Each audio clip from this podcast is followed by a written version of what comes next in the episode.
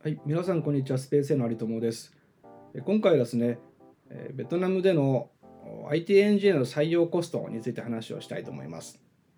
で結論から言ってしまうとですね、採用コストは各社まちまちです。でまあそ、そう言ってしまうとですね、この話終わっちゃうので、えー、今回は具体的に、まあ、どういった手法で採用するといくらぐらいかかるのかっていうのと、会社のタイプ別、よくあるタイプ別で何個か具体的に数字を出して話をしてみたいと思います。で、最初に言ったようにですね、各社まちまちといった理由はですね、まずそのオフショア開発といってます結構いろんな種類があってですね、まあ、あの普通にどこかから受託して仕事をしている会社もありますが、まあ、その中でもそのテスターばっかいるとかですね、上流工程ばっかいるっていうのは少ないんですけども、まあ、単純にどっかから証書が送られてきてコードを書いてるとかもありますし、まあ、要はいろんな種類があってでそこで求められてる人材のレベルも違うのでで会社ごとに、まあ、ビジネスモデルが要は違うんですよね。なので一概には言えないって言ったのはその辺です。もう一個ですね、そもそも会社のマネジメント戦略が違うと。で採用コストはあくまでそのいろんな人事計画の中の一つの数字でしかないので、例えば、たくさん採用して、たくさんなんだろう、まあ、離職していくと。いうような会社もありますし、や厳選して選んで、しっかり長く働いてもらうと。いった会社もあるので、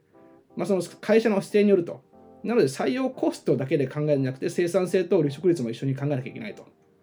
いうふうに言えると思います。というのをまあ踏まえながら話をするとですね、まあ、最初にそのどういった手法で採用するといくらいくらぐらいかかるのか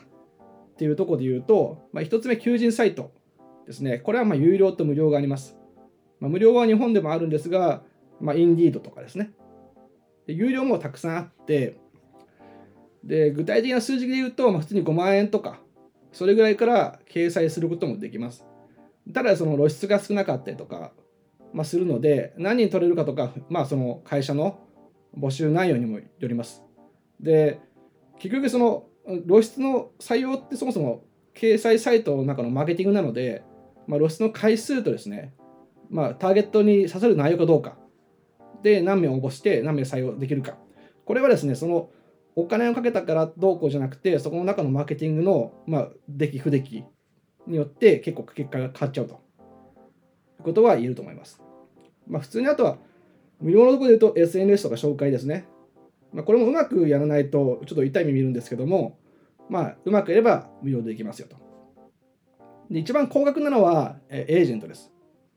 で日系のエージェントがやっぱ高くてえ年間の収入の年収の35%なので、まあ、給与が2500ドルぐらいだったら大体100万がかかるよと。でローカルもいるんですけども安いです確かにその1000ドルぐらいで紹介とかするんですが、まあ、中には質の悪いというか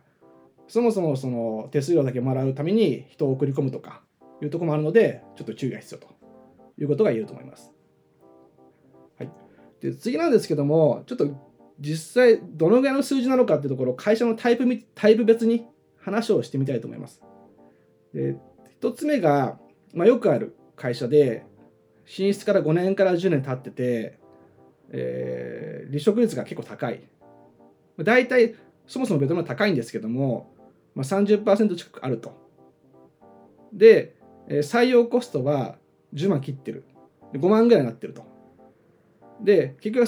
30%をいってるので、100名の会社だったら、年間30人補充しなきゃいけないんですよね。で、それが、えー、10万円だったらですよ、年間300万かかってるというようなのが具体的な数字ですね。まあ、大体100名で、あまあ、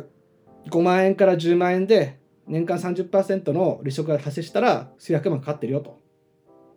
ふうに言えると思います。あとはですね、特徴的なのは進出直後ですね。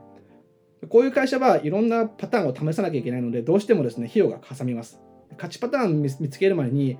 まあ、費用がかさむので、大体初年度は数十万かかったりしちゃってますね、やっぱりね。で、まあ30人、50人採用しようと思ったら数十万かける50なので、まあ、1000万は初期の投資で必要になると。で、やっぱりそのそれでも抜けていく数も多いのでどうしてもですね最初の1年2年は苦しいかなということが言えると思います。ただし、その進出といってもほぼ企業に近くて、スタートアップの会社は、まあ、友達の紹介とか、仲間内でやるので、採用コストはまあかからないんですけど、まあ、いろいろ揉め事が発生しているケースが多いと。で、組織が大きくなるにつれて、どうしてもその採用にお金をかけていかなきゃいけないので、まあ、うまくやる必要があるよというふうに言えると思います。まあ、なので、ざっくりなんですけども、低いところで言うと、1人当たり5万円ぐらいかな。で、えー、30万ですね。っていうのが、まあ、言えるかなと思いますね。で、最後にですね、すごく重要なんですけど、採用コストは、その一人一人というよりも、今言ったように年間でどのぐらいかかるとか、3年、5年でどのぐらいかかるかというところをしっかり考える必要があると。で、3年、5年でなで言ったのはですね、それ言った理由はですね、ベトナムの給与の上昇率とかを考えると、3年後、5年後に別に2倍になってもおかしくないんですね。で、それをちゃんと考えて進出できているかどうかとか非常に重要です。当然、給与が上がるので採用コストも増えます。っていうことがまず言えると。まあ、長期にわたって考えて採用コストがちゃんと織り込まれているかっていうところですね。でもう一点がその離職率です。人数を入れたからといって採用コストが下がったからといってですね離職率は50%あると。そうなってしまうといくらですね10万円で入れても100人の会社で維持費だけで5万500万かかるわけですね。でそれそういう会社はやっぱり人が流動性高いので生産性も低くてコストもかさんで中長的に中長期的に赤字になっていくと赤字体質の会社になるので要は採用をコストを下げるのもいいんですけど下げすぎてもうダメと要はトータルで中長期でどのぐらいコストがかさむのかというところをしっかり考える必要があるよということが言えると思いますなので、まあ、コスト単体でそのブランディングとかマーケがうまくいって下がってるのかただただガバガバで入れてるのかどうかというところをですね、しっかり見極めながら、え採用コースについて考えるといいと思います。はい、ということで、今日はベトナムの IT エンジニアの採用コストの話でした。はい、ありがとうございます。